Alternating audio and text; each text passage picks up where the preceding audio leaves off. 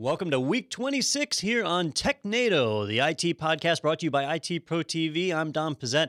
This week we've got news across several different areas, a lot coming out of the Fedora camp for their upcoming version, and we have a very special interview with Dryden from Titan HQ. We're going to talk about DattoCon and uh, a lot of other things in the MSP space. Very exciting stuff. Stay tuned, it's all happening now on TechNado.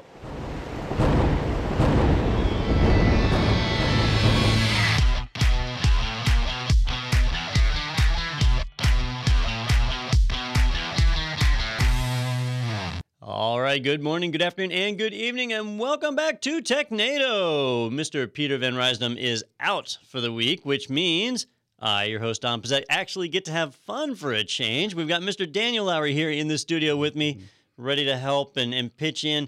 Daniel, how are you going to live up to the legacy of Peter Van Rysdam? I don't know. I will do my best to uh, be a bit aloof, maybe dry and sarcastic as much as humanly possible, so that they don't feel too displaced. Our viewers, that is. You know, it is different though because you you you have a technical background. Obviously, you yeah. uh, are, are well versed in IT security and other areas. So uh, so I always appreciate that extra feedback, except for those instances where I'm wrong. Because uh, with Peter, I can I can kind of fake it and it's fine. Yeah, but with you, you'll, you'll, call me out. Like, so that was dumb. All right. Well, we have a great show lined up today because we are going to cover the IT news. That's the fun part of our podcast. I always look forward to that. But we also have an interview that we're going to kick off right here at the beginning of the podcast from Titan HQ. So uh, we've got one of the gentlemen from that company who's going to be talking a little bit about uh, uh, well, a lot of different things. But Mason, we're going to start out talking about the DattoCon conference that just kind of passed by. So that's all coming up in just a few minutes. But uh, after that, We'll come back and Daniel and I will run through some of the latest events in the IT technology space. Stay with us.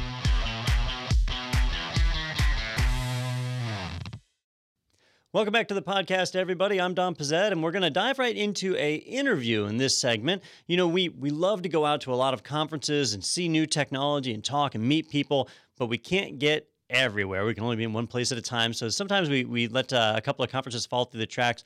Well, fortunately, uh, one of those conferences came up not too long ago, which was DattoCon. We didn't have a chance to get out there, uh, but some of our friends over at Titan HQ did. So joining us on the podcast today, we have Dryden from Titan HQ. He's going to fill us in on that, and we got a couple other topics that we're going to talk about. You know, a lot of interesting things. I always like to get a different perspective on that. So, uh, so Dryden, thank you for joining us. Thanks so many, guys. Delighted. And before we dive in too far, would you mind introducing yourself to our viewers? Maybe just a little bit about yourself. Yes, so uh, my name is Dryden Geary. I'm the marketing director with Titan HQ, and we are uh, we're a, a, vendor, a security vendor who, over the last 20 years, made our, our, our, key footprint in email security. And over the last five years, we've migrated and we've pushed along more into the HTTP and HTTPS side of things. So we have a, a web content filtering product, which we call Web Titan, which has been extremely popular uh, in the last, especially the last two years, across the Wi-Fi niche, across the MSPs, uh, and directly directly with customers. And the the demand at the moment is actually an allied version of the product. So email security allied with a DNS filter is proven very, very popular. And uh, we also have a product we use, which uh, GDPR has, has, has, has, really brought into play, which is an email archiving product uh, quite similar to what Mimecast might offer. So we're, we're a privately owned business um, of 55 people based out of Galway in the west of Ireland. And we also have an office in Tampa Bay in Florida and in Northport in uh, New York. So uh, yeah, that's us. Now, what uh, what were you guys doing out at DattoCon? Did you guys have a booth there this year, or were you just attending to see what was new? Yeah, we were sponsors. We've we've we've worked closely with the with DattoCon for the last uh, gosh three maybe four years at this stage.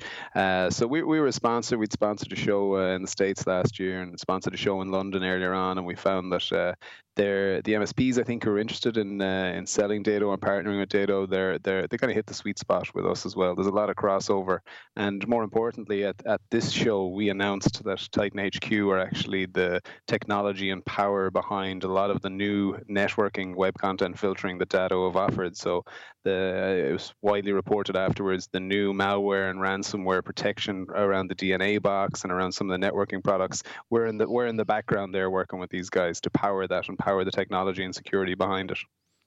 So I, have noticed with a lot of the conferences over the years that they, they usually seem to have some kind of general theme. You know, you get on the expo hall floor and you've got a lot of vendors that are pushing for a similar technology. Uh, one year it was uh, machine learning and AI. Another year it was the the distributed threat feeds. And what what was kind of the overall theme this year? Where where did you see a lot of focus? I thought, yeah, there was a couple of things that, that really jumped out at the at the show. So uh, they held the show in, in in Austin. The first thing I would say that we found incredible was the amount of Australian MSPs that were, were at the show. So we talked to a couple of guys. We had to fly 11, 12 hours to get across, and we thought we were great. But the Aussies had traveled for a day, a day and a half. But the MSP world and the MSP community is really, really vibrant in Australia at the moment, and it jumped out. They were everywhere to the point of Datto held a a uh, international meeting at the start, and they made all the Aussies wear uh, Australian flykeeper away hats, and they walked around with them during the show. But it, but it was incredible. But when I, when I talk to these guys, uh, I think the market is, is, maybe a little bit behind where things are in, in the states, and um, fundamentally, businesses want to work with MSPs they can trust. So the first thing I took out of it was uh, you know tons of Australians, great vibrant market. So APAC, a market we've done well in, uh, is is definitely a market that people should be should be looking at. I think in terms of what was Datto's message and Austin And the team their their message, I think the the big thing that rang out here was the integration with Autotask. Now, okay, that this this uh, this partnership between the two businesses has really really taken off, and they're working really hard to integrate and make the best out of uh, out of both products and both sets of solutions. Um, and, and and and I think that's going to be a really exciting exciting play. Uh, they've developed some of their technologies even further, and um, one of the really really big things we saw is this direct to cloud backup that they're talking about. So Datto have a no appliance version of what their of their backup coming, and I know when he announced it, the the there was silence on the floor. So you know, two and a half thousand people sitting there was like, whoa, this is big. This could be really really good. Um, so that, that that was a big one. Security, Don, was was huge. You know, it's it's become a massive area. I think there's a lot of a lot of vendors hustling and uh, for the play there. But it's it's I don't want to say it's an easy sell. I think it's an important sell now. I think it's very very relevant for MSPs, uh, and I think there's some there's some great solutions out there. So that was that was a big part of it. And, and I suppose the work we, we we've done with Datto over the last six to nine months, integrating our security engine to the back end of their networking uh, lines and products, and there's more, more of that to come. I think that's a that's a sign of where things are. But but not just that. A lot of the work they're doing with other products in terms of virus blocking, malware, ransomware killing. Uh, some of their backup products, what they're doing to protect against ransomware, is just it's it's it's incredible. You, you mentioned the dreaded AI there, but they they they're doing a lot more uh, intelligent and practical things to to to to, to back up. So uh, yeah, very very interesting show. And uh, if if I was to add uh, something that I found there too, an important thing I thought the MSP community was extremely upbeat. I thought the feeling in the room, everyone you talked to seemed to be doing quite well. They were happy where they were at. Uh, business was progressing. They were expressing uh, growth, big growth plans. I didn't hear much mumbling and grumbling. And uh, at previous shows over the last few years, that hasn't that hasn't always been the way. You know, I, have got this theory about that. And it, you know, a few years ago, if you started talking to most MSPs, they were saying, I just don't know. I don't know what our future is going to look like. That people are moving services into the cloud, and it's all being you know, just taken over by these vendors. Why? Why would somebody want to support their own mail server when they can just go to Office 365 or, or something like that? And so it was. It was a little bit of doom and gloom. But now, a couple of years have gone by, we we start to see these high profile breaches, and people are finding out that when I put my stuff in the cloud, that doesn't just like magically make it secure, and I still have to try and manage it. And if I if I'm using a, an on-premises server versus something in Microsoft Azure, it doesn't change the fact that I still can't call Microsoft and get help.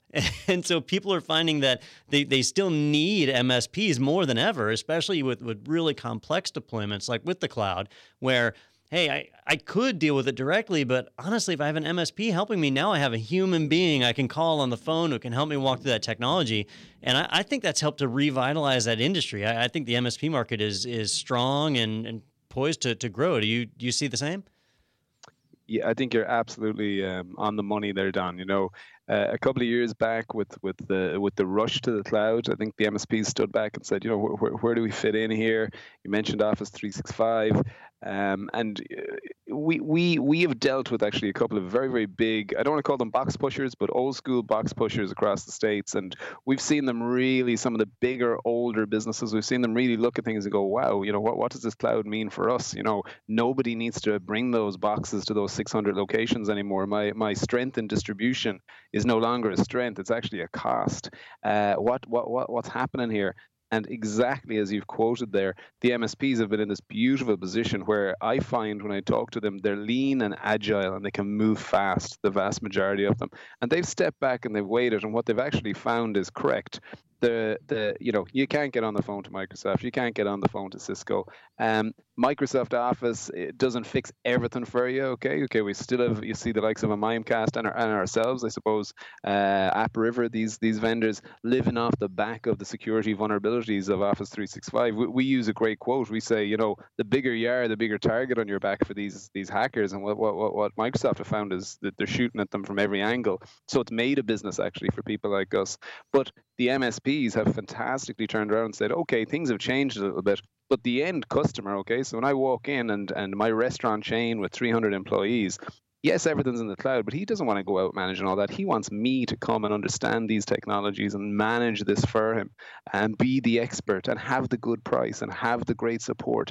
So even though everything is sitting in the cloud, you still need your service provider. And I was really struck by the upbeat nature of the, the MSPs. They, they, you know, some of these guys are growing like crazy. Uh, I think the vendors have stepped back and said, this is the way we want to go to market. Okay, we want to mine these MSPs. We want to build relationships and partnerships. I, I, I know talking to we're, we're probably a smaller vendor in the bigger bigger space, but we work with two and a half thousand MSPs, and quite literally you know, I'd, I'd, be very surprised if we didn't know each and every one of them, you know, first name, talk to them regularly, have a relationship with them. And what we're hearing back from these guys is, yeah, business is great. The cloud has been fantastic for us. And, you know, you can mark my words. I'm talking to the, the execs and Datto. They're clued into this. They're working with the MSP community. They are developing product quite literally from what the MSPs are telling them. That's their huge strength. And they're they're lean, they're clever, they're able to get this done, and they're listening to the end customers. So it's a great time to be in the MSP space. Yeah, and you know, as a as a business owner myself, I can tell you that I, have really benefited from using cloud infrastructure, and even like right this moment, I'm, I'm, not sure if you can hear or not, but there is a massive storm that is rolling up on our building right now, um, and in the past, this is where you'd start thinking, all right, does my does my generator have diesel fuel in it? When's the last time we did a test run? Are, are my UPSs ready to handle the load when the power goes out? But but now I think, hey, all of my services are running on servers up in Atlanta or Washington D.C. or somewhere else. You know, I, I don't I don't have to worry about that infrastructure cost anymore. But aside from that, it doesn't fundamentally change the way that we manage things. We, we still have servers. They, they might not be ours. They might not be sitting here, but they're stored somewhere else. Uh, but they still have to be managed the same way. We still have to do updates. We still have trouble tickets. We, we still have to manage that. And on the client side, really next to nothing has changed on the client side. You still have a ton of workstations, laptops. Um, in fact, it's even gotten more difficult to support because you have uh, iPads and iPhones and Android phones and, and all that that you've got to support as well. Now, let's let's throw Titan HQ into the mix here because you guys offer a, a series of products that are designed to to you know improve security and, and do other things that because you kind of sit in between the customer and the data the the cloud probably didn't affect you guys much did it because it, it's really just you know traffic flowing through your services it, it, what it probably did for us, Don, is it it, uh, especially I think the web and the web filtering product. So um, that product would be would be a product that would be quite uh, similar to Cisco OpenDNS, Cisco Umbrella, um, and and and and what really happened for us with the cloud is it just made deployment so much easier. Okay, so we get uh, we're working with an MSP and we talk to a restaurant chain with 650, 6,000 who, who who really who really cares uh, locations, and all of a sudden the conversation we're having with these guys is you know a simple DNS re- redirect uh, on a box in these 600 or 6,000 locations. And hey, you're pointing to our cloud, you're up and running, and all of a sudden you've got the power of, uh, you know, uh, 700 million daily daily um, daily URL tests by us, 300,000 malicious sites caught, three million phishing sites blocked. You, have got the in two minutes. Okay, the minute the minute you do this, so so the cloud really it just changed distribution for us. You know, in the past we used to we used to have a proxy, we used to have an appliance that you could you could stick on site, but the cloud has changed all that for us. And and and and and as I alluded to earlier, for the MSPs, the MSPs have been so clever. They've done you know a lot of the big MSPs we work with now. What they've done is they've built their own uh, cloud infrastructure where their via API, which is, is is is a key driver of our product set, via API, they're pulling from the different technologies that they need to talk to. So they're working with ten vendors, you know, but through an API, they're pushing it through their own cloud-based system, and then the customers come and play from play from there, and that that has been a revelation. So um, you know, the, the, the world has changed. You know, the box carriers are gone now. This is all cloud based, API driven, easy peasy, uh, monthly recurring revenue. Come out of contract when you want. We're not going to hassle you, and and that's where the world is going now. And and bear in mind, Don, I think a very important point we should make is this specific crowd, two and a half thousand MSPs that were at this fantastic Datto show. Who, who is the client here? You mentioned the client. The client a lot of the time here is an SME, okay? And if what does an SME want? They want clarity and simplicity, okay? And they don't want to be worrying about things like this. And this is why they trust an MSP. And um, in in this market, it's absolutely perfect for it. All right, now let's let's throw a monkey wrench into that. That uh, you know it, everything's running great. The services are kind of carrying along as they normally do. Things are moving along. Uh, and then we have something big like GDPR, right? A, a regulation gets passed, and companies like yourself, where you sit in between clients and their data, you you, you can't help but handle their information. Uh, you guys are you're actually based out of Ireland, so that that puts you right right in the EU. So this probably affects you way more than it affects a lot of us. But how does that change the way you do business? Has that been a big hit, or has it mostly just been like Y2K level, where you kind of uh, big uh, big to do about nothing, or or what has that been like for you? Yeah, it's it's uh, it's been a phenomenal. Um, it's been a phenomenal uh, development over here in that it, it, we're, we're, we're amazed at um, how everybody jumped straight into this and decided, right, we're absolutely going to get stuck into this, and we're we're we're we're we're, we're, we're terrified of what the EU are, are saying. You know, if you listen to cer- certain social commentators before GDPR came along, the EU are having a couple of arm wrestles with the Googles and Facebooks of this world over here. And I think in particular, you know, Germany, France, some of the Central European nations that have a lot of the problems with the privacy, the power of these of these companies, and uh, you know, the, a lot of the discussion in the background was, mm, is GDPR a way for them to to to give themselves a little bit more power? Um, eh, strangely enough, we were, were I've been in the states at a, at a, couple of conferences over the last two to three months, and I found the American customers and and service providers were really really interested in this because they think um, they think that their legislatives are, are, are stepping back. They're looking at this and they're considering, you know, are we going to do something like this in the future.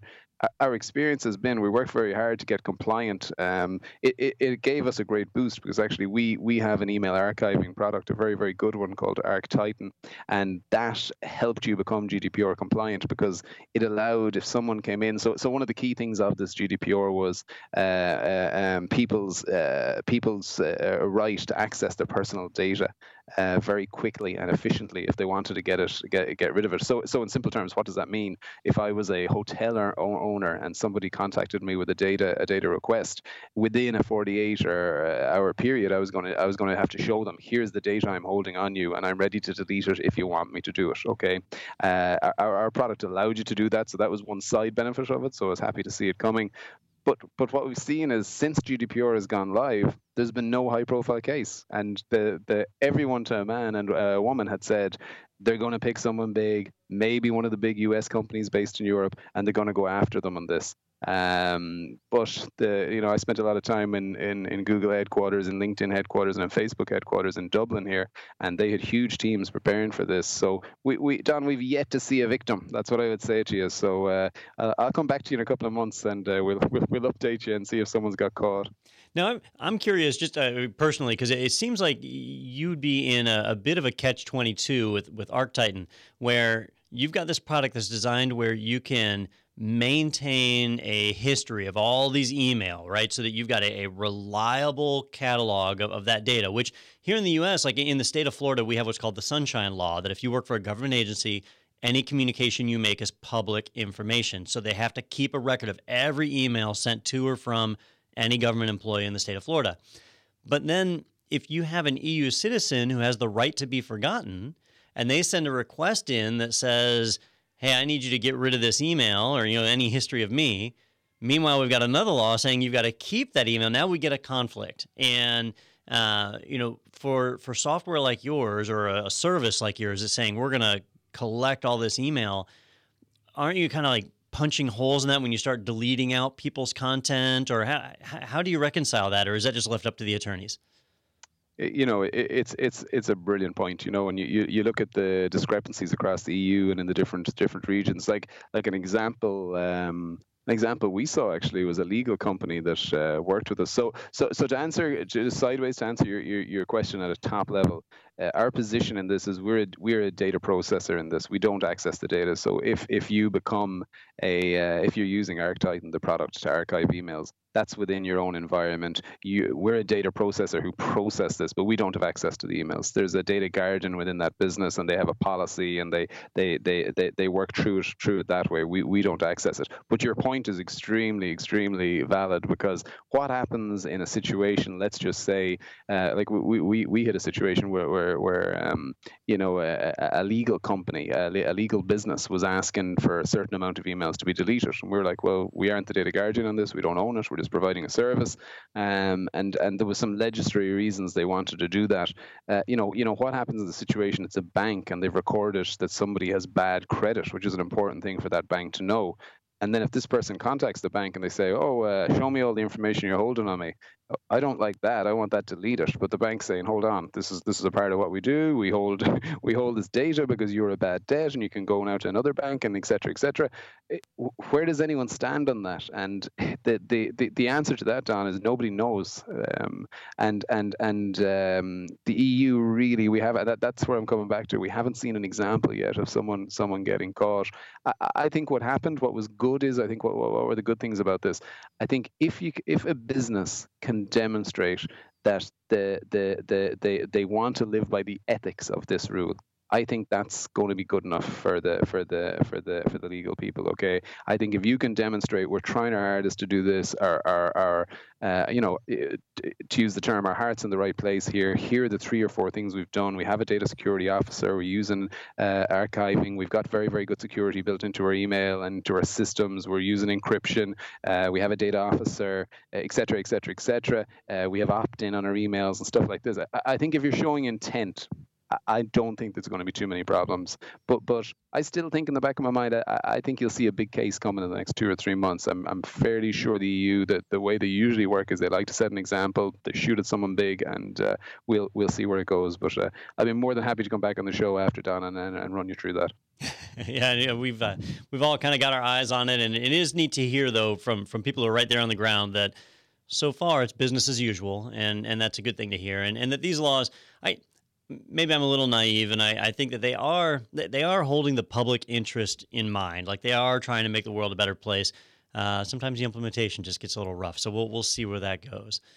Well, let's see. So far, we have talked about uh, a bit. We talked about GDPR. We've talked about uh, just MSPs and, and their futures. We've kind of been all across the board. Uh, before we wrap up the interview, though, I, I, do want to talk a little bit about Titan HQ. So, uh, for those of our viewers who aren't familiar with the company, I know we've we've kind of in a roundabout way talked about several of your products throughout the interview, but uh, can you tell everybody a little bit about Titan HQ and the, the products that you offer?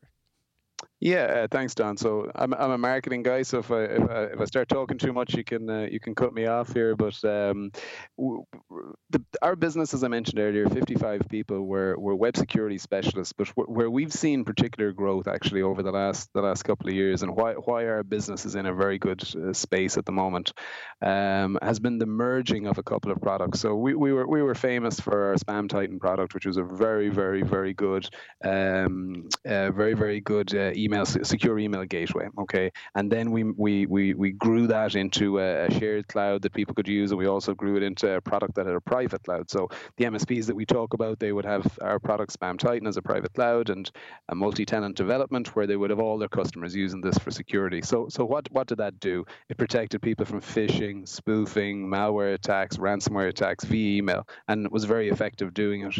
But we then developed the filter, the DNS filter, and one of the things we've most certainly seen in the last 18 months, and I think we've seen some other vendors come into this market because they want to play here, is that actually DNS filtering, uh, even though it's a 20-year-old technology and and uh, um, you know it's not rocket science, it's a very very effective way of stopping ransomware and malware. And and uh, to the point of wh- why is it effective? It's effective because you know, it's like your teeth. Prevention is better than cure. Okay, we're stopping things coming into the network at the top level, and the, you know, I, I don't mean to keep harping on about them, but the MSPs that we talk to and the MSPs that we meet, they say, look, this is a great layer for me because fundamentally, what does this do? Um, fundamentally, what does this do? It gives me a layer at the at the outset that's blocking ransomware and and and and malware. And why is that important? It's not just as a sales pitch for these guys. Okay, it's like we talked to a guy last day, and he said he, he had implemented our, our, our DNS filter for for 18 months. He said I didn't get a single call out when CryptoLocker hit. Okay, so what does that actually mean for him in practicality? We're we're very practical people. Uh, what it means is he had no truck rolls to fix this. So the client who rings and goes, "Oh my God, I've got ransomware here. I'm all sorts of trouble. Get over here fast." How much does it cost to send your two great engineers or your top customer support guy or, or whoever it is, or in a smaller MSP, you you get in the car and you drive over there and pay for the hotel and the, the 10, 20 hours that's really actually the saving for them. And uh, they, they, I think the big DNS players in the market, ourselves, OpenDNS, um, the technology and the security angle in the background, they've improved so, so much. So, you know, I, I threw out a figure at you earlier on where I said, you know, we would daily, at any given time, in just one dangerous category that we mind would be uh, uh, phishing sites. Okay, so sites that uh, there's a very, very good chance you're going to hit a phishing link on. We would have three million instances of that. Like, isn't that mind blowing? Um, and these, it's a recurring mass that changes all the time. So what our product does, as regards that, is we we are looking at 700 million people's search traffic at any one time. We're identifying these problem sites, and in real time, we're, we are we are hot loading these onto the system. So that straight away you're protected from them. That has become extremely popular, and in the MSP market, it has become a core pillar of their security stack for straight up customers. We get some customers coming direct. It's a layer that they want to bring in, and fundamentally they want to they want to protect the network. So so so we talk a lot about layers. So it's important to have your email security there. It's important to have your firewall. Okay, people think we could we we we compete with firewall guys. No, we don't. Absolutely not. It's a layer. We're a layer that can sit on top of this. Uh, you talk about data, all the backup stuff they do. That's another part of the layer. And uh, you know the clever players, the the the the, the keyed in uh, system admins admins and network admins and IT guys, uh, they're seeing this and they understand this this clearly. So we, we, we, we've had a great, a really strong 18 months down, but particularly with the, the amalgamation of those two products. And then when you bring in email archiving as well as, a, as an add-in, it's been, it's been, uh, it's been a great, a great two-year period for the company.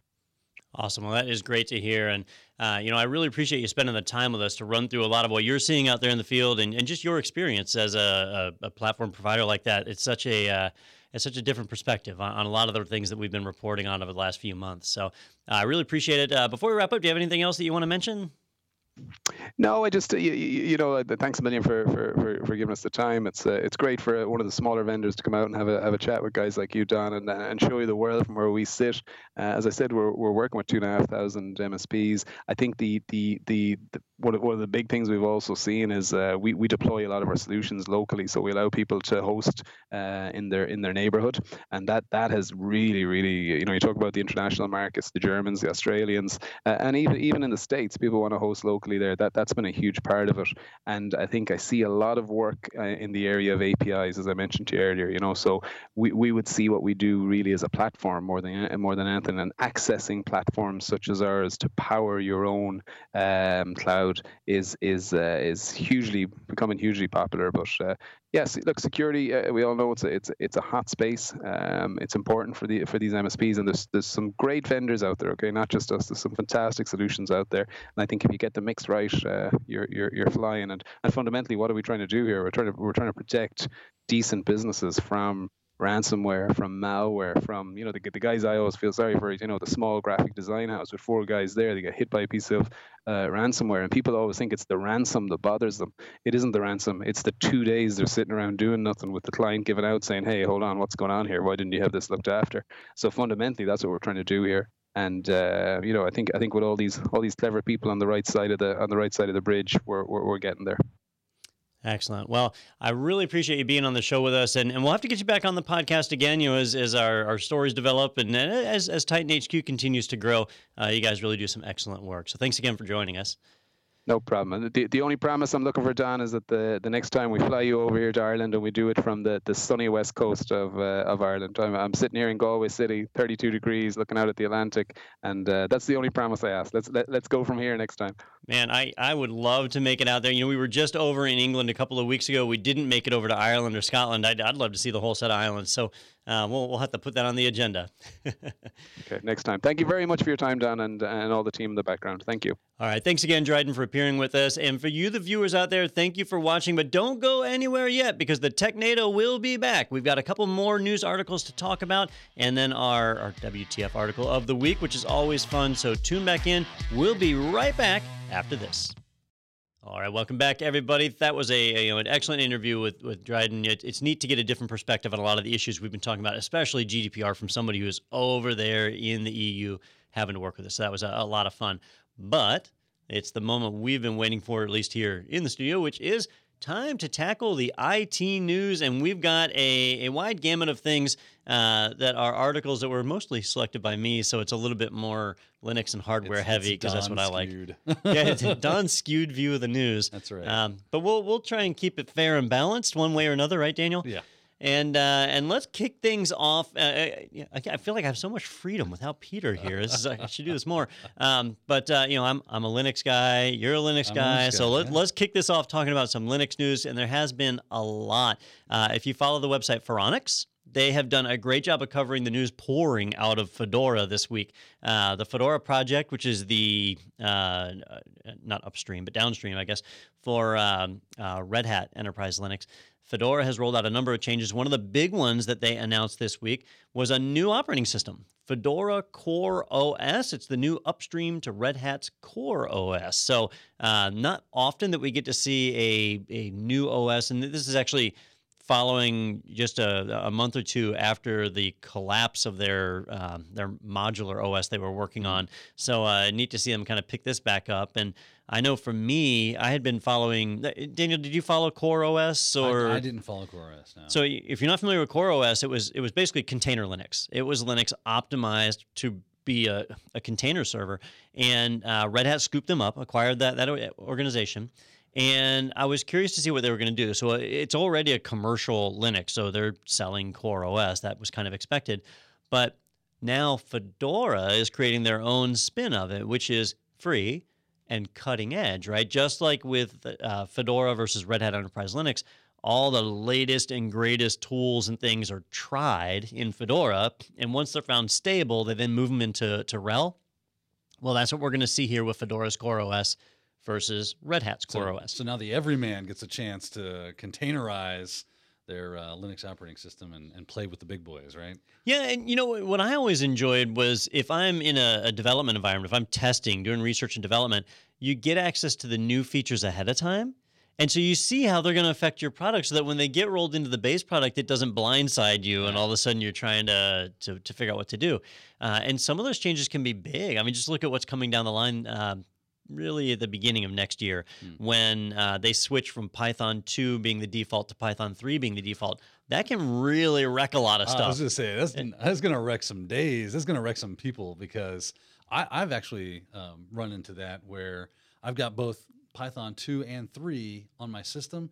Download stuff, try to run Python scripts, and they don't work because everything's conflicting with each other. So yeah, being able to spin up these things that are uh, t- yet to come but are coming and be able to get ahead of that instead of behind that eight ball is a, is a very nice feature. Yeah, and and that one that's going to require some dev work in some cases. You got to retool your scripts for for Python three. Well, here it's kind of the same thing on the Core OS side, but because it's containers, it's even more critical, right? Because we, we expect to be able to blindly deploy on these things. So it's neat to see that. We don't always get to see the birth of a new distro.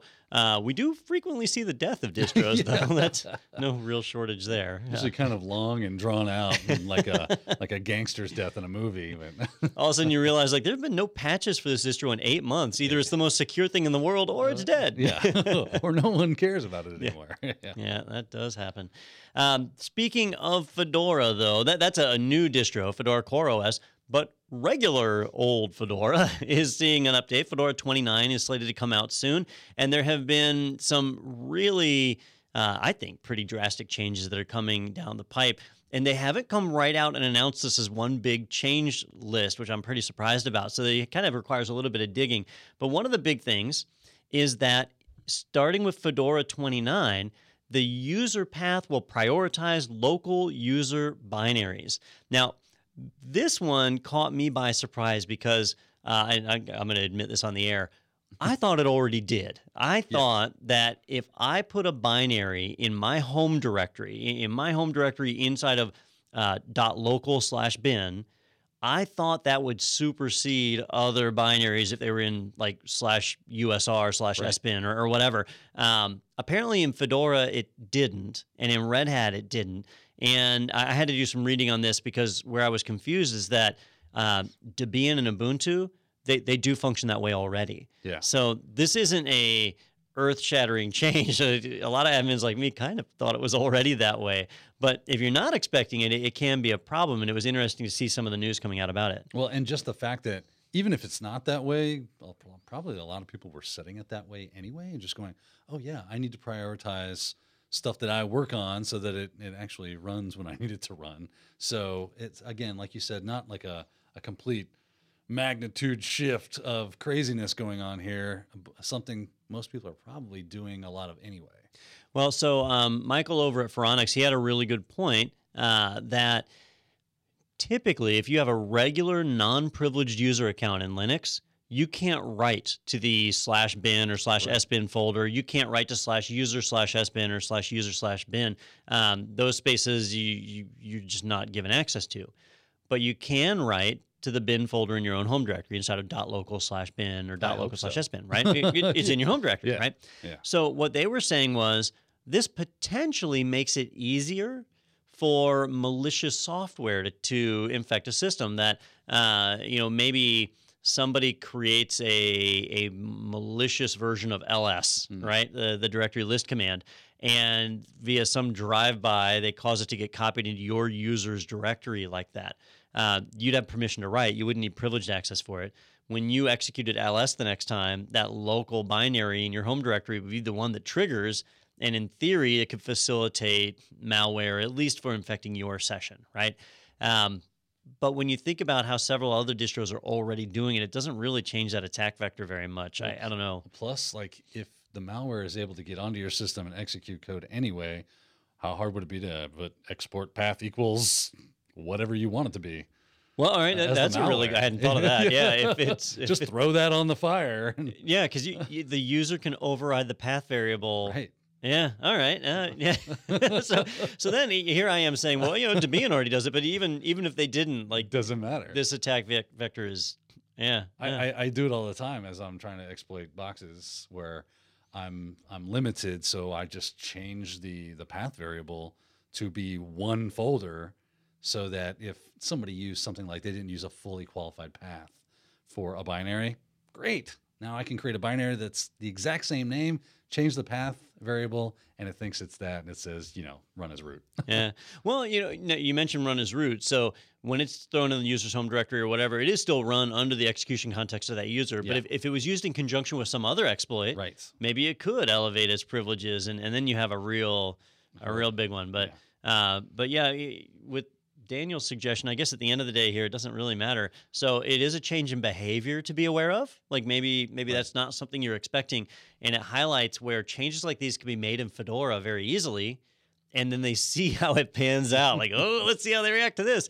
And assuming the public at large does okay with it, then the change makes it into Red Hat Enterprise Linux. Well, we've seen how well the whole idea of changing like init uh, has worked out. So I'm sure there'll be zero backlash to this at all. Uh, so you mean like just like Systemd, 100 percent of the people yeah, will love just, it and it. adopt yeah, it overnight? exactly what happened. I, I, always feel a little guilty when I say like I, I like Systemd, yeah. I, but many people out come the pitchforks and the torches, and, and they are at your gate. All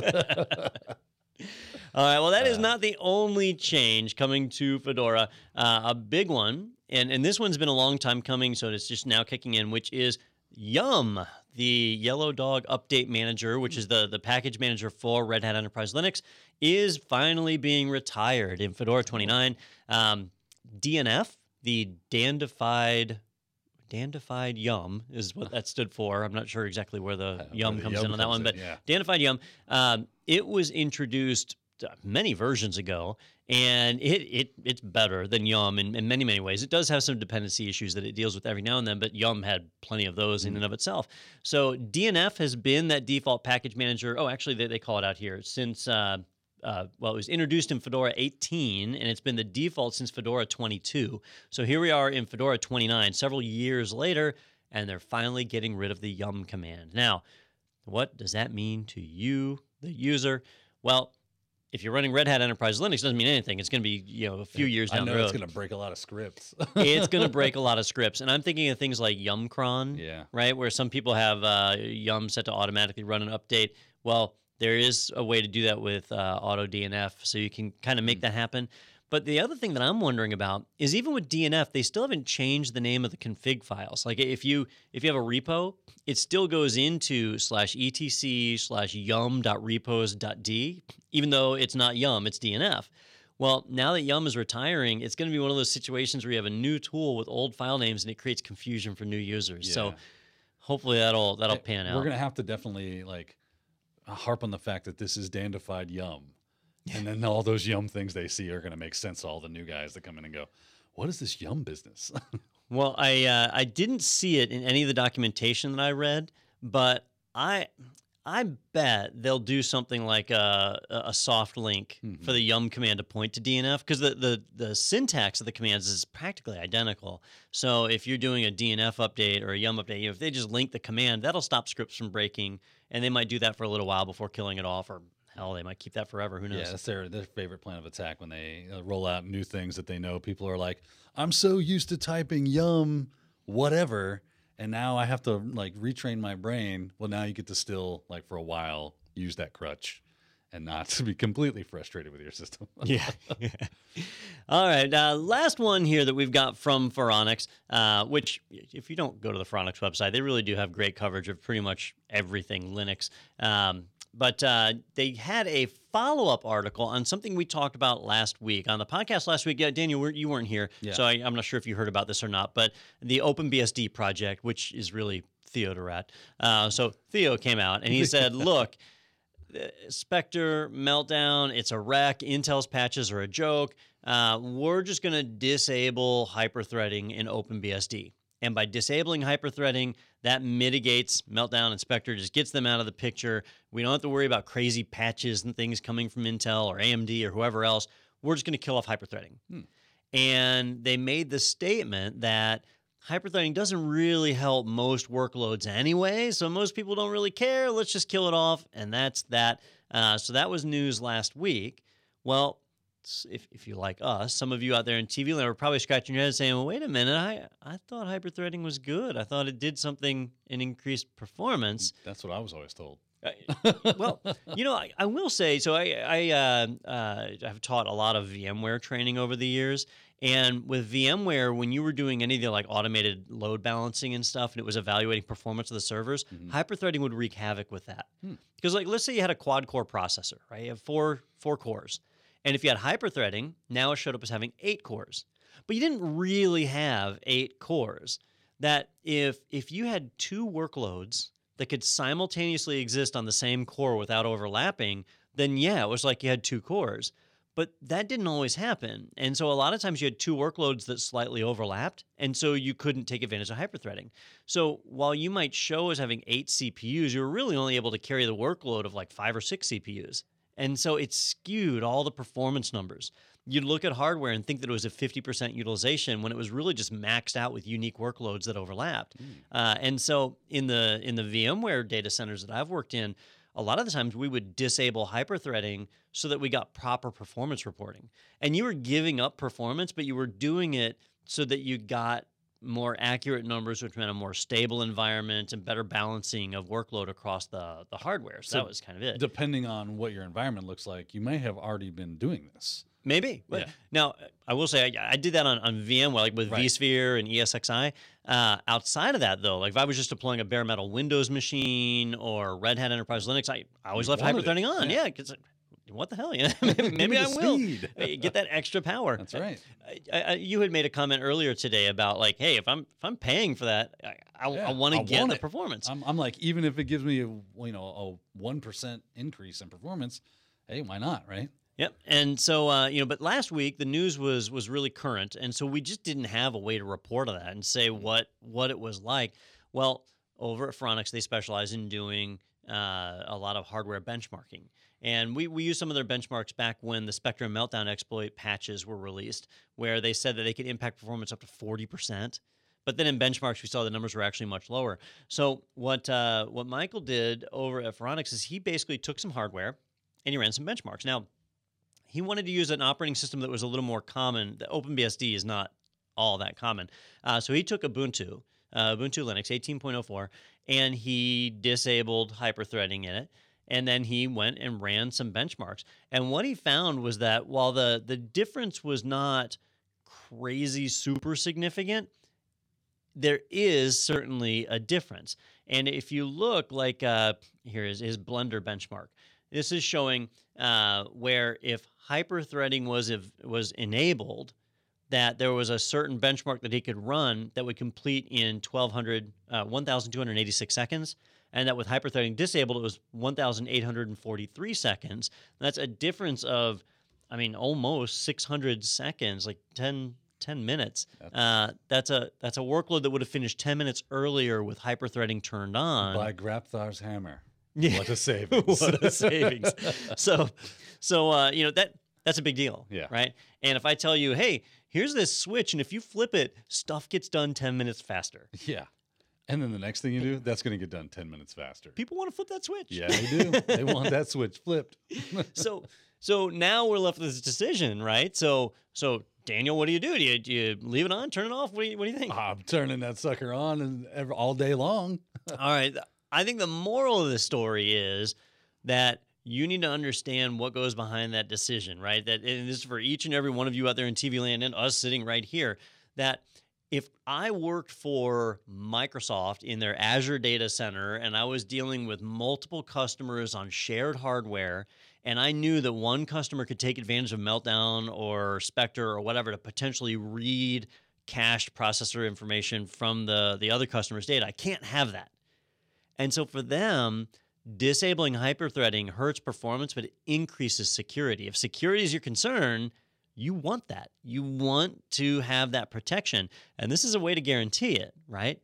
But if I'm a home user and I'm about to fire up, uh, I don't know what what video game's popular with the kids these days, um, Fortnite, right? Yeah. So I'm Oh, gonna, there you go. and I need to shoot people in the face as fast as I can, right? Minecraft still a thing. I guess it probably really comes down to video card more than general processor. But Yeah. but either way, uh, I'm going to want every bit of performance I can get. And, and if I paid my hard dollars for that CPU, I want the best it can do. And security at that level, like if somebody already compromised my hardware to take advantage of, of Spectre uh, and, and Meltdown, what it's it's my system. It's not even shared. Yeah. So, so they already have access to everything on You're in. yeah. So so for a home user, uh, yeah, I'm I'm keeping hyperthreading on. Know, even Right. if it didn't, they don't care anyway. Well, that's true. They're, they're writing passwords down. it's taped on the monitor. That's right. Yeah, well, that, the, the the complexity of the attack, uh, it, it's definitely targeted towards cloud vendors. But it is interesting to see this that uh, it's a pretty extreme way to go about it because you could say, you know what, I'm not going to disable hyperthreading.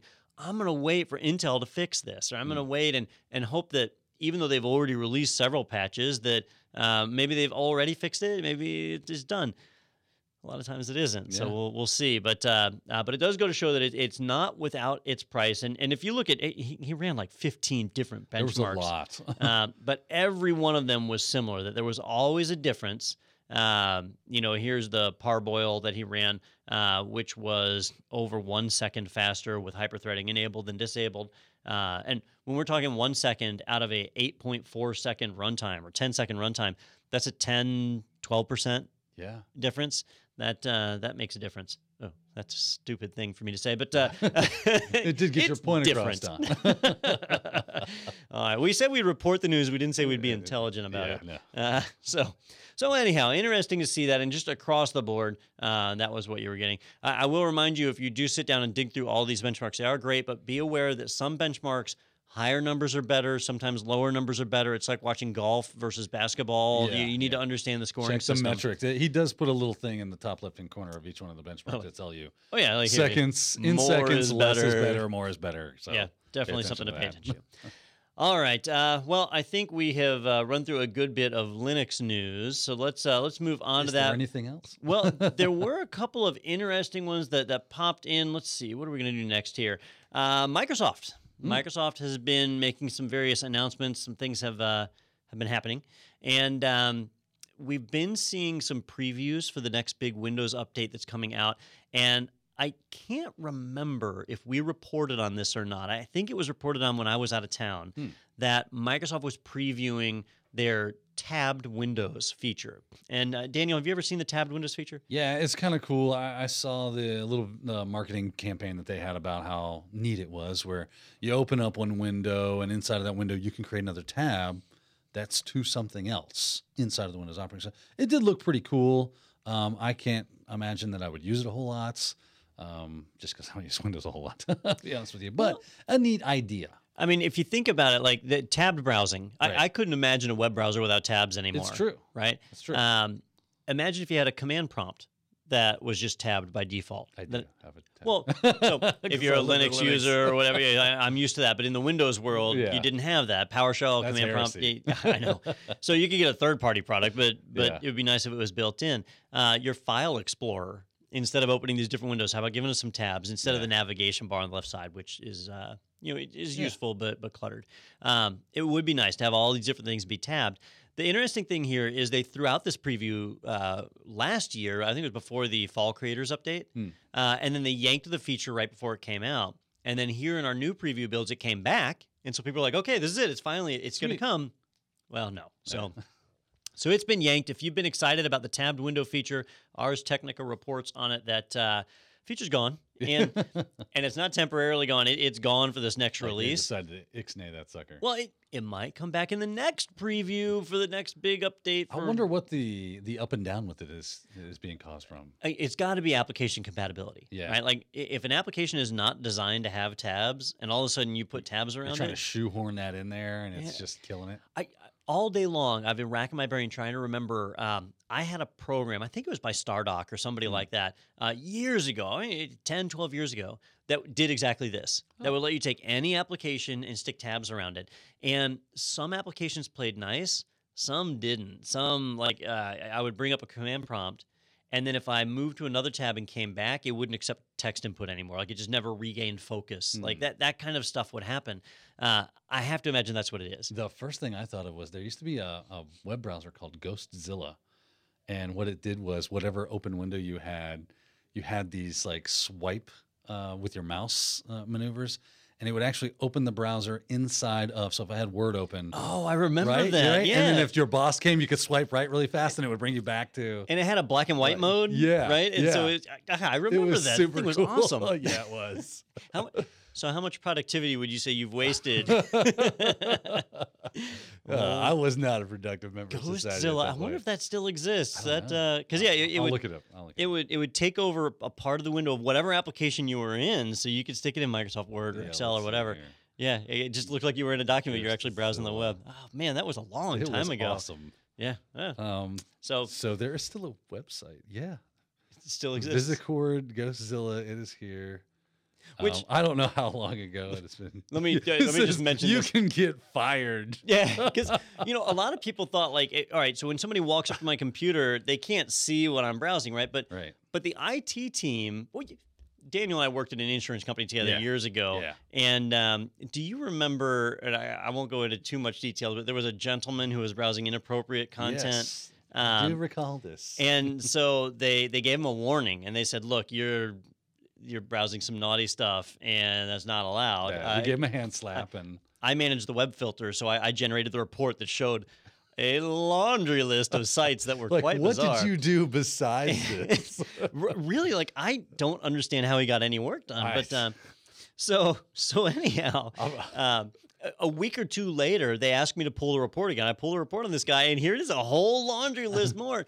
And apparently, he thought we were just pulling his chain, like oh, you can't see what I'm doing, or, or maybe he was using Yeah. something like Ghostzilla. And what he didn't understand was yeah, we might not be able to see it on your monitor, but every web request you make, you cross the network. We control Yeah. the network, and so Solar uh, Winds goes, hey, look. Yeah. yeah, w- w- we We're used we used to- WebSense. Yeah. Oh, WebSense. It was, web- yeah, it was all in yeah. the WebSense logs back then. But uh, uh, yeah, here you know, what, I'm, I'm pulling it up on my computer. I found the Ghostzilla page. So here they're showing an email. Wow, this is Outlook Express. Yeah. This is really This dated. is super old. I, I have to see if this still works. But um, see how they're in Outlook, and it looks like he's reading an email, but that's actually a web browser embedded right there inside of the preview window. Uh, and it goes light gray like this, so you kind of mask Right, it. it kind of like blends in. yeah, well, that was that was good stuff right there. Yeah. All right. Well, anyhow, not tech news, but No. now I, I certainly have something I want to check out after the show. But if you were looking for that tab feature and hoping it was finally going to come out, uh, your dreams are dashed. yeah. Uh, oh yeah. well. But uh, but there you go. I, I, I do have You to can always imagine. download Gozilla. Got to be compatibility. Yeah. All right, let's uh, let's move on to some other stuff. Android Police had an interesting article on some new stuff that Google is doing in the Android space. Uh, Google has officially rolled out digitally signed applications in the Google Play App Store. Um, digitally signed applications are pretty common in Mac OS, in Windows. Uh, I'm kind of surprised that they weren't common already in the Android space, but apparently they weren't. Don, I, And- I, I smell DRM. Yeah, yeah. Well, so the idea here is that when you download an app from the Google App Store, how do you know it hasn't been modified? How do you know that somebody hasn't messed around with it? Well, they can digitally sign it so that if the package is modified in any way, it fails a DRM check. It won't run, and and there you go. You're you're protected. There are lots of people who take the APKs, right, the application packages that are used in Android, and they open them up because you can you can open them up. There's APK unpackers out there like crazy, uh, and then you can inject malware into them, repack them, and post them wherever you want. That's one of the reasons why uh, malware on Android is far more prevalent than iOS because iOS won't let you sideload stuff unless you go through their whole developer hoops and jump through that. With Android, anybody can sideload. You just turn on that. Uh, what's that setting called? Uh, un not untrusted sources, but un, unknown sources. Oh. It's a yeah. you go in the Something- I developer options on your phone. sources, Something like that. It is enabled that. It even like when it blocks an app, it even offers to take you right to that screen so you can turn it on. They make it easy for you to disable that. Uh, so Google rolled out this feature, and a lot of people said exactly what Daniel said, which is, "Oh, great, they're starting to package in Yeah. DRM." But uh, but so far that hasn't been seen. I mean, they could, uh, but they're still I allowing you to that's the fear. Is that like this is the slippery slope that we fall down, and uh, eventually that's what it'll be, and only stuff from uh, our approved vendors will you can you install, and Yeah. now we're trying to jail or uh, root stuff, So I mean, here's here's the thing. Like, if I were to download the Facebook APK, right? and crack it open and inject malware into it, right? And then send it out. Well, it was digitally signed, so the digital signature is now broken. So when somebody tries to install it, they'll see that and they won't install it. Save the day, right? Yep. But if I'm going to go through the trouble to break open the APK and modify it, I can just strip out the signature, Yeah, right? So and then even get a signature prompt. yeah. so now they wouldn't even know. I mean, it's just an unsigned APK at that Right. point, and people have been installing those all along anyway. So I, I don't, I don't see how this is going to do any good without DRM stuck on it. Wow. Like, I mean, the, really, the, the digital signature eventually would have to be like some kind of key to decrypt the data inside of the APK. And when the Right. signature's gone, the APK is gone. Like, I imagine it, it will have to lead to DRM. But as of right now, in its, It's not. current implementation, it's not. Yeah. You know? um, I, I just don't know how effective this will be. Have, have you ever messed with Android uh, Oh, APKs? no, like, no, no, no. Uh, that's that's So- so yeah, and, and there's there's a lot of there's a lot of products out there like um, Lucky Patcher. If you ever get bored, look it up. Don't, don't install it, but look it up. It's because you cannot find it from a trusted site. That's for sure. But it's a, a software suite that is specifically designed to like disable in-app purchases and Oh. disable DRM checks and Oh, I'm downloading that So- right now. What are you so if you're an? Android pirate, like this automates the whole way to pirate software, and yeah, that is why you see these these third party Android stores that are packed full of free AAA titles. You know, stuff that would be eight dollars, ten dollars, twenty dollars in the Android Yeah. App Store that's free. And if they're going to go through the trouble to break the DRM, why not stick a little Bitcoin currency miner in the background? Why? it's a victimless crime, everyone. Come I on. know. You know, they, they, they deserve a little Ethereum for That's the work they're putting in, right?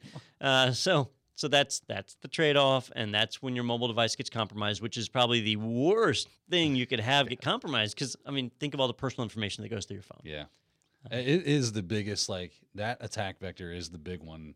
That's if if you don't already see that as uh, being the biggest problem in the future, in the near future, the very near future, then you've got blinders on because how many how many mobile devices are out there running an Android operating system? A lot. Yeah. Right. So they're they're just they're primed to be the big attack vector now. You know, you give somebody access to your phone number, your voicemail, your text Mhm. messages, um, he- heck, text messages. Uh, text messages that'll break up a lot of uh, multi-factor authentication Mhm. that uses text. Like they, they could get access to that. Um, more importantly, your uh, specific GPS location data, so they can Yeah. see where you are, where you've been. Uh, if they can compromise other applications, you know, maybe I, I do a lot of shopping from my phone these days. So so now access to that stuff that normally would be limited to my computer, but I'm just as likely to buy stuff on my phone because I, I think about something right now. I'm like, oh, I need to buy that before I Yeah. forget. Don, you happen to have a hammer over there? I'm gonna. That's I just need that for a second. No reason.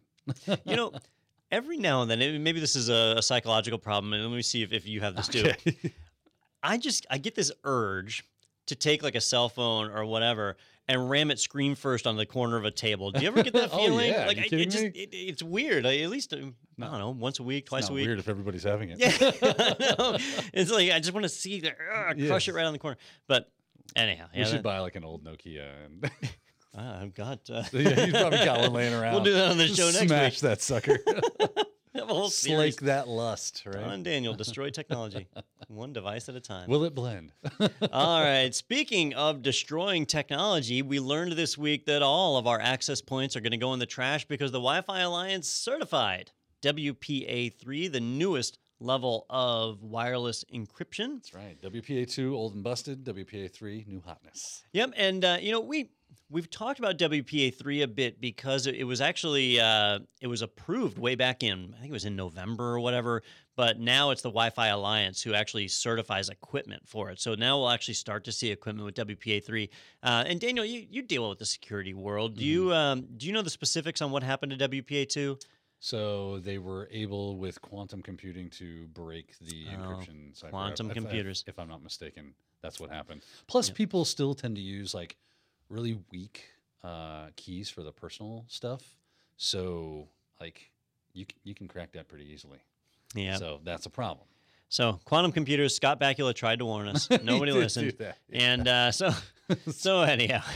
nice, nice quantum know, leap it- reference there. um, it was terrible in Star Trek Enterprise, but Yeah. Quantum Leap was good. Oh, it was a great show. so, so anyhow, WPA three it is more secure, which is exciting. Uh, it is going to be the way of the future. We certainly want to go to it.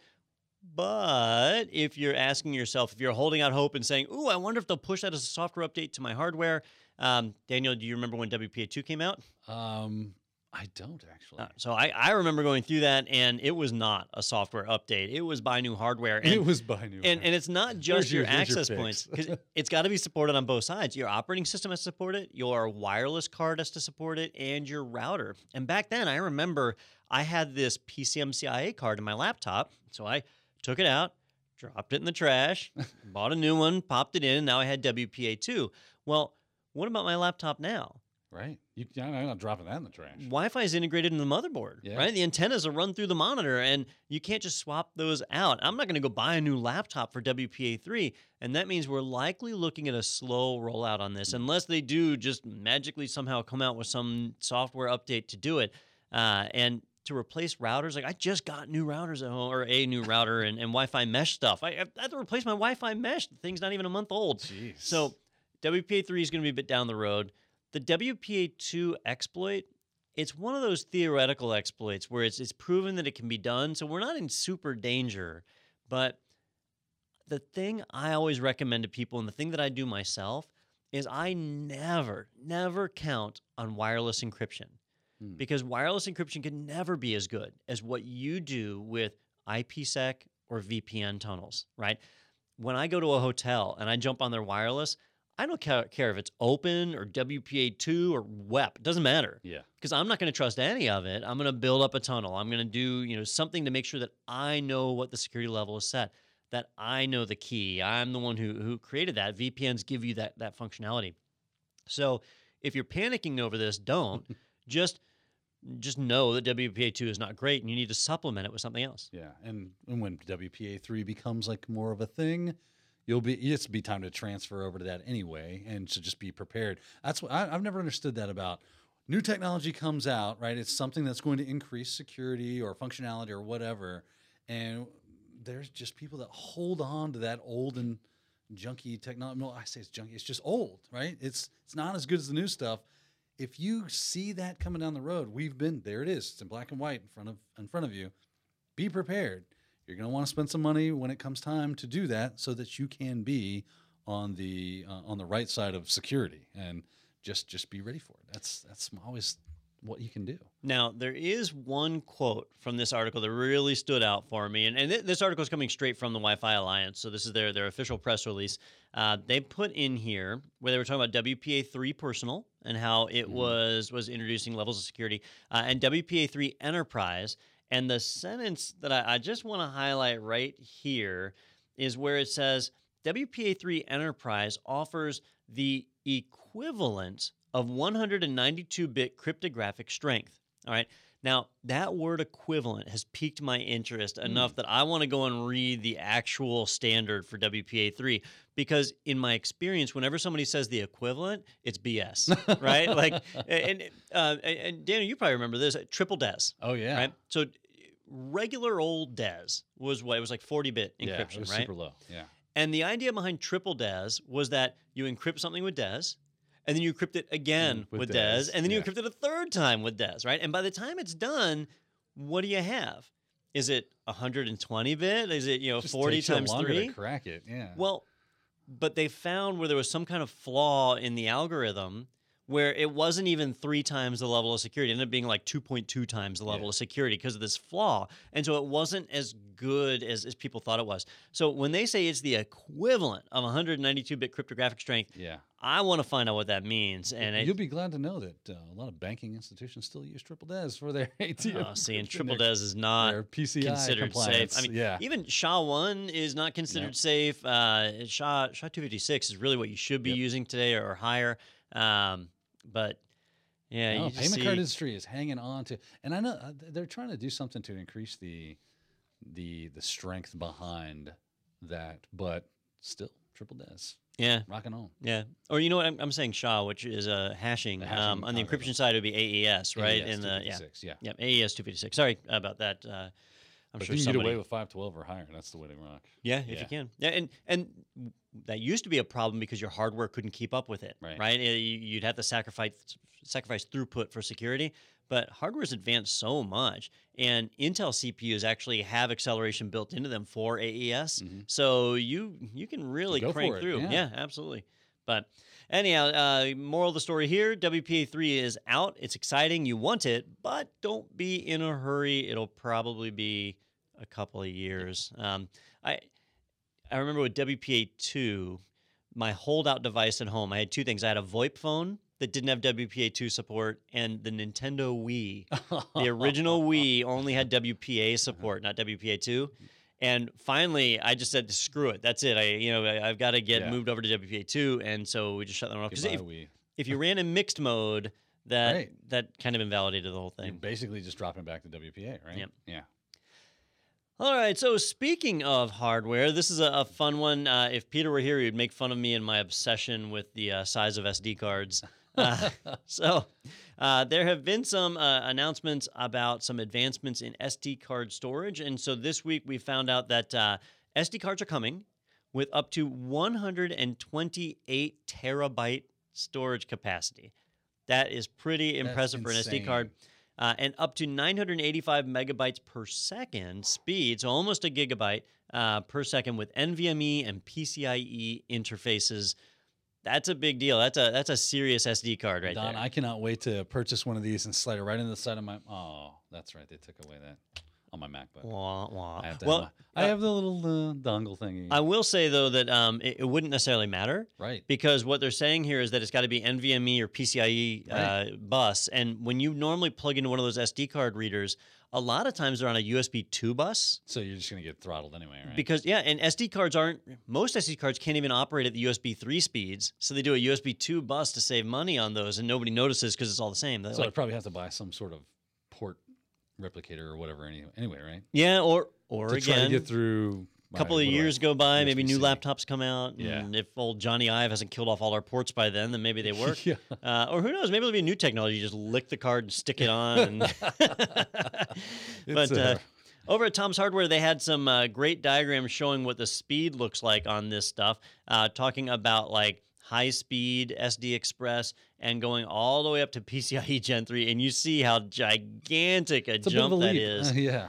It's a big deal. So this is certainly the future. Uh, they call it SD Express, uh, and what these memory cards are going to be like. Uh, they have another chart down here. Here we go, where it kind of breaks it down.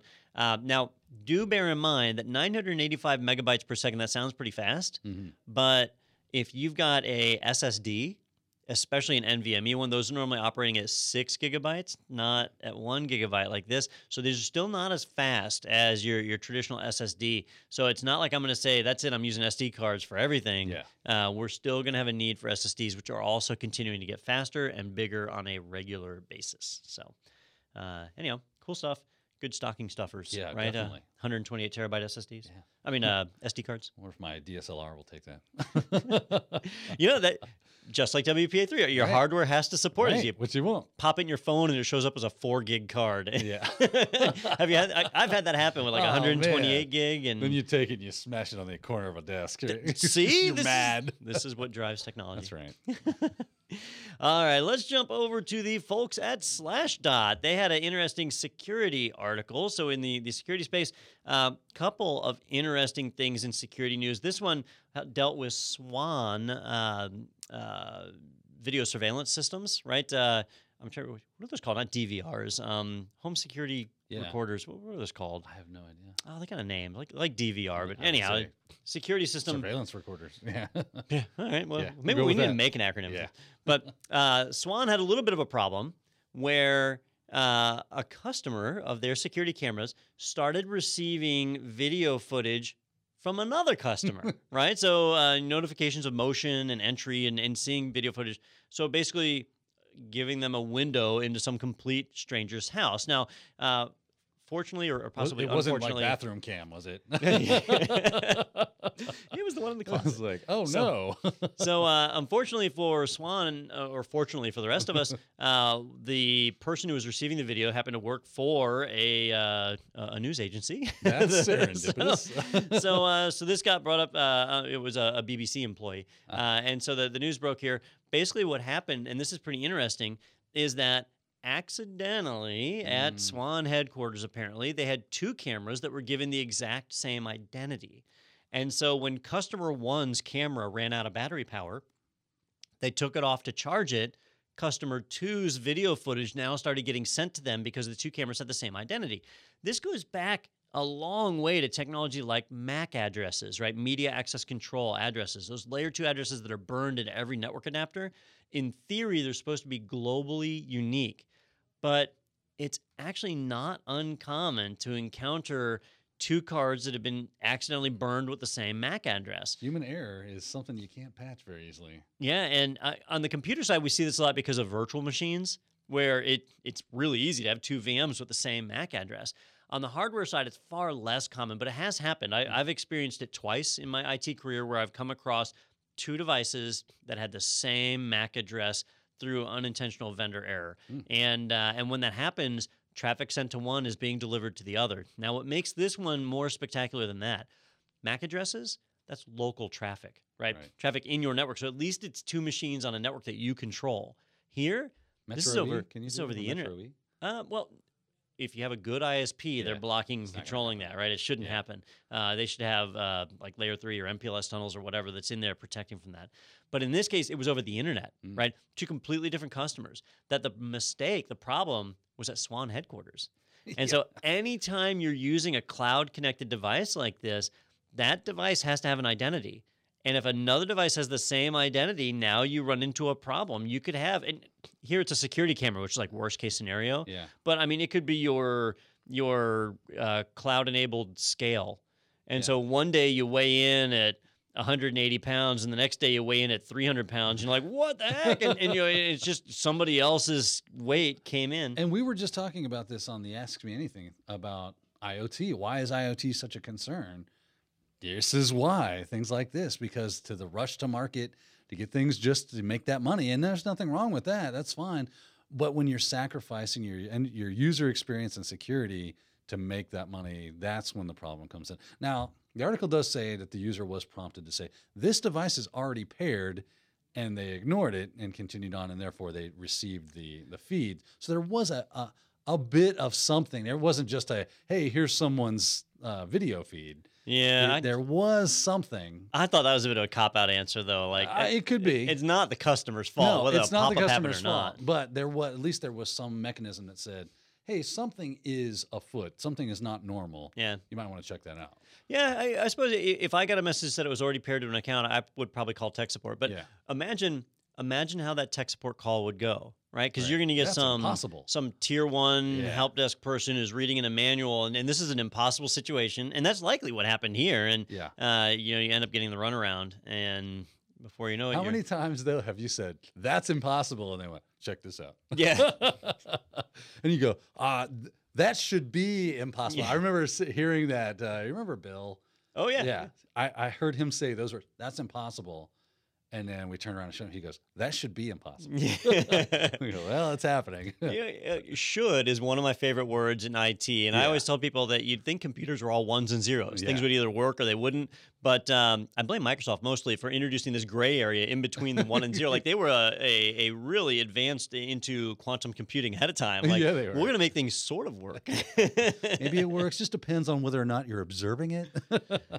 All right, let's see. Um, now I I had a tough time this week with our our crazy article, our, our. WTF. I had two. Um, one is not so much WTF. There was actually a big, big breaking article earlier this week that came out about a gentleman who said he could bypass the lock screen on iOS. Mm. And this is a big deal that he could do it via the USB port, or not USB, the Lightning port, uh, and that he could get around the counter for incorrect uh, uh, pin. right. You get, you get so many tries before it says, nah, this device is now like totally bricked or whatever. Yep. And what he was saying was if I hook a keyboard up to that lightning port, you know, using adapters or whatever, that he could then present the key presses as fast as he wanted, and it wouldn't it wouldn't trip that counter for failed attempts, and he could try as many times as he wanted, and he could get in. And for me, when I saw that initial announcement, I thought, well, maybe this is the way those unlock boxes work, because Right. there's a, a, vendor out there that's selling a box that you plug into the lightning Gray port. key or whatever it is. Uh, is. yeah, Yeah. Greylock, Gray Key, Gray key, something like that. It's Gray Key. Yeah.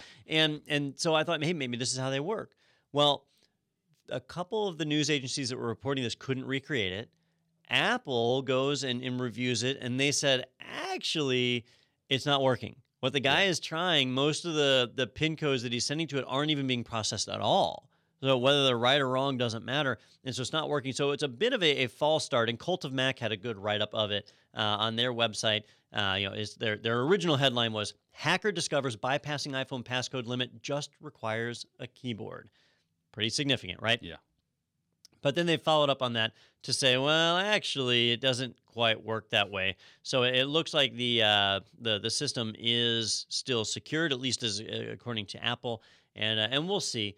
But uh, there is obviously some kind of vulnerability on the Lightning port because otherwise, uh, Gray Key wouldn't be in business. Right. And uh, so that's Well, just they, a- they, they've just introduced that whole idea of making the lightning port only for power after like an hour of non-use or something. I, I think it was like uh, 48 hours.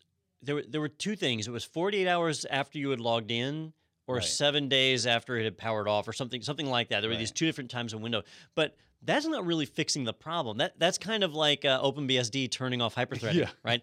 Like it's still there. Spectre and Meltdown are still there. You just can't use it, and that's how they're saying is uh, we're going to take our ball and go home. We're going to turn off the Lightning port. So there is still some kind of exploit. If somebody gets your phone in that window of time, it's still open. So Apple does still have to figure that out, and uh, I'd I'd be really surprised if they didn't figure that out soon if they haven't already. Yeah. Um, but you know, uh, with, with the case of the the Gray Key, um, they were pretty affordable. Uh, I think it was like fifteen thousand dollars to get the Gray Key box. So if they got blocked, they really wouldn't feel bad about it. Versus some of the vendors out there that have sold these exploits for over a million dollars. That's crazy. And if all of a sudden that exploit's not valid, val- or valid anymore, all that value goes away. So Mm. yeah, who knows? All right, uh, so that was that was one candidate, but the one that I settled on was this guy right here, Betting giant BetVictor leaked a list of its own internal systems password. This was on ZDNet. And this one was like just the most grievous violation of sysadmin policy. Uh, there's so many things wrong with the situation. This right here is why you should start a bug bounty program. so, so um, problem number one is that somebody inside of BetVictor kept a document of all of their systems and the associated passwords that go along with them. Basically, the keys of the kingdom. A list of passwords is one thing, a list of usernames is another thing, but a list of the usernames, the passwords, and the systems they go to, along with their IP addresses, like detailed data, like everything Yeah. you need to know. That is a just a recipe for disaster to all be stored in one place in a simple document. But what pushes this one over the edge is when you take that document and you add it to your knowledge base that's customer facing that anybody can search and find. Like This uh, is a stroke of brilliance right here. it really it, they were like, you know, I'm having a hard time remembering those usernames and passwords and what associated device they go to. I'll just put it in the knowledge base. That'll make it easy. I can just search it out. Yeah, so so ZDNet actually has a, a screenshot of this, which is pretty funny, where they went into the knowledge base of the BetVictor site and they just typed in the word admin in the knowledge base search, and the first one that comes up is an article called "Login slash Links to Back Offices dash Internal." Turns out, if you put dash internal in the subject line, it doesn't actually protect the document. I wonder if they added like dash encrypted to the end of some yeah. file. Now it's encrypted. so uh, this one, uh, you know, I, I laugh. It's funny uh, because I, I don't work for them. Um, his other ones, this is a nightmare. Uh, but this one boils down to human error, Yeah. right? So here was some kind of document that was maintained by the sysadmin team. Uh, I, I assume the sysadmin team, uh, and then it was just placed in the wrong place. That place ended up being public, and here we've got a problem. And you see this with people like who accidentally leak their AWS keys via GitHub or, or other resources where we can accidentally turn something public that we didn't intend to be. Now, we don't know exactly how it got there yet, or at least it hasn't been disclosed to the public. This might not be the sysadmins team's fault. So, you know, we, we kind of joke about it and you immediately think about blaming them, but It's the CISO. He did it. it could be the CEO, Oh, that's right? true. So there's a mm-hmm. lot of chief executives out there, right? CEOs who aren't IT people, right? They're, they're business people. They're they're visionaries. They have ideas, and here they have a company that relies on a lot of tech systems, systems that they don't understand. But they don't ever want to end up in one of those situations like, uh, do you remember a few years ago? I think it was San Francisco, where they fired the guy who was running their fiber optic network. And so he, before leaving, changed the password on all of their fiber switches. nice. And so he had control of the entire fiber network and he wouldn't give it up. And they stuck him in jail for to say, contempt of isn't that court. like illegal? oh, oh, absolutely illegal. he didn't give a game. So they got him for contempt of court, stuck him in jail. He sat in there for a few weeks before finally uh, giving up the password the the system. of the thing, Don. I know. so people get uh, people get upset. Right. So um, so there are some executives out there who say, look, I know I don't understand these systems, but I need to have the usernames and passwords. I need to have access to these because if anything ever happens with the IT department, I need to be able to to to hire somebody else. I need to be able to bring in contractors. And you know, I can I can understand that as an IT guy, as a uh, a person who's been on both sides of the fence, who's been on the uh, the management side and on the worker side. Like management needs to have access to that, but they don't understand those systems, and they could screw it up real bad uh, if well. Um, well, you, you and I have been through this Yeah. uh, at a, a certain company we've worked for, but uh, um, you know, I can understand that need. So then you have somebody who wants that kind of kind of power, but then puts it in a document and sticks it somewhere. So oh, I want to remember this, so I'll put it over here, and, and all of a sudden it ends up being customer facing. Uh, it's a, it's a bad thing. I feel bad for the sysadmin team if it's not their fault. Uh, if it is the sysadmin team's fault, then I feel bad that we're calling them sysadmins. Yeah. Uh, but you know these kind of mistakes can happen. Uh, I'm hoping that i these were for internal systems. I'm hoping that their demarcation between their internal and external network was well secured. So even if you had these passwords, you couldn't use them. Right. You'd But- have to be on the internal network to actually access these things, hopefully. Yeah, and uh, But unfortunately, who doesn't love remote administration, Don? Yeah, and and if you make a mistake this big, the odds of having good security everywhere else is not high. So, so we'll we'll see how that one pans out. But uh, uh, you know, I feel bad for the the team if it's not their fault. Yeah. But uh, yeah, so Bet Victor probably probably not where you want to put your sports book in right now. yeah, so. yeah. try try their competitors. If you're a betting man, Yeah. you should probably try a different site. I, you ever do online gambling? I've never done online. Neither have. I, but Not uh, it's a billion dollar People business. love it. So They yeah. love it. All right. Well, I Gamblers Anonymous. is it illegal in Florida? I, I, I don't know. So when when I was know in uh, some gaming though because of the um, uh, Native American reservations. They yeah, they do it, and then there's some like boats as well. when I lived in Seattle, I know it was in the state of Washington. It was illegal, Right. and if your employees did online gambling from a work computer, the company was held liable for it. So Whoa. we had to we had to do yeah we had to be our own police for that to, to make sure that our users weren't able to get to Use gambling sites. It- yeah. So I mean, it was annoying because I, I hated. I never wanted to interfere with our our employees' data. I want to trust our employees, but now when you've got like Mm. a liability around it, you have to. So yeah, I, don't- I have to look that up. See, this is where it's hard to be an IT guy these It days because you don't know what you've got to get in and govern anymore. You- You're Yeah. crossing so many boundaries and lines, and things change and shift on a daily basis. All right. Well, that was supposed to be a funny article, and I turned it all No, depressing and yeah. annoying. So. Uh, yeah, that's a good note to end it on. Thanks for watching, everyone. good luck out there, because we're screwed. You're gonna need it. what was it? Smash TV. Good luck. You'll need it. All right. Yeah, yeah, yeah, now we can do like the Aliens 2 quote, right? Yeah. Game over, man. All right. Five year Well, old girl that could have done this. Let's put her in charge. maybe we got them demoralized. Ah, Uh, well, the joys of IT. All right. Well, that is going to wrap up our news segment for the week. Uh, I think it was a pretty good podcast. I enjoyed it. Daniel, thank you for joining us. always a pleasure, my man. Thanks for having me. And uh, for all of you out there in the IT world, stay safe. Secure your passwords. Don't post them in a public venue. Uh, you know, recommended security. If you do, email it to me. All right, ladies and gentlemen, thanks for watching. And as always, thank you to IT Pro TV for sponsoring TechNado, the fun hour or hour and a half where we get to sit around and talk about tech news, which is a blast. And as always, if you are interested in learning about IT, be sure to check out IT Pro TV at itpro.tv. Our courseware library covers all sorts of topics like proper security practices. It's in there. IPsec, we cover that in a few places, and uh, and the majority of the things that solve life's problems all found in there. So definitely check it out at itpro.tv. Also, be sure if you enjoyed the podcast to like us, thumbs up, whatever it is on YouTube Subscribe. or uh, subscribe. Yeah. Yeah. we're on iTunes and several other places there. Be sure to, to do that. Pass us on to your friends. We want people to Spread learn about TechNado. All right, uh, Daniel, thanks again. And for you viewers out there, thanks for watching. We'll see you next week.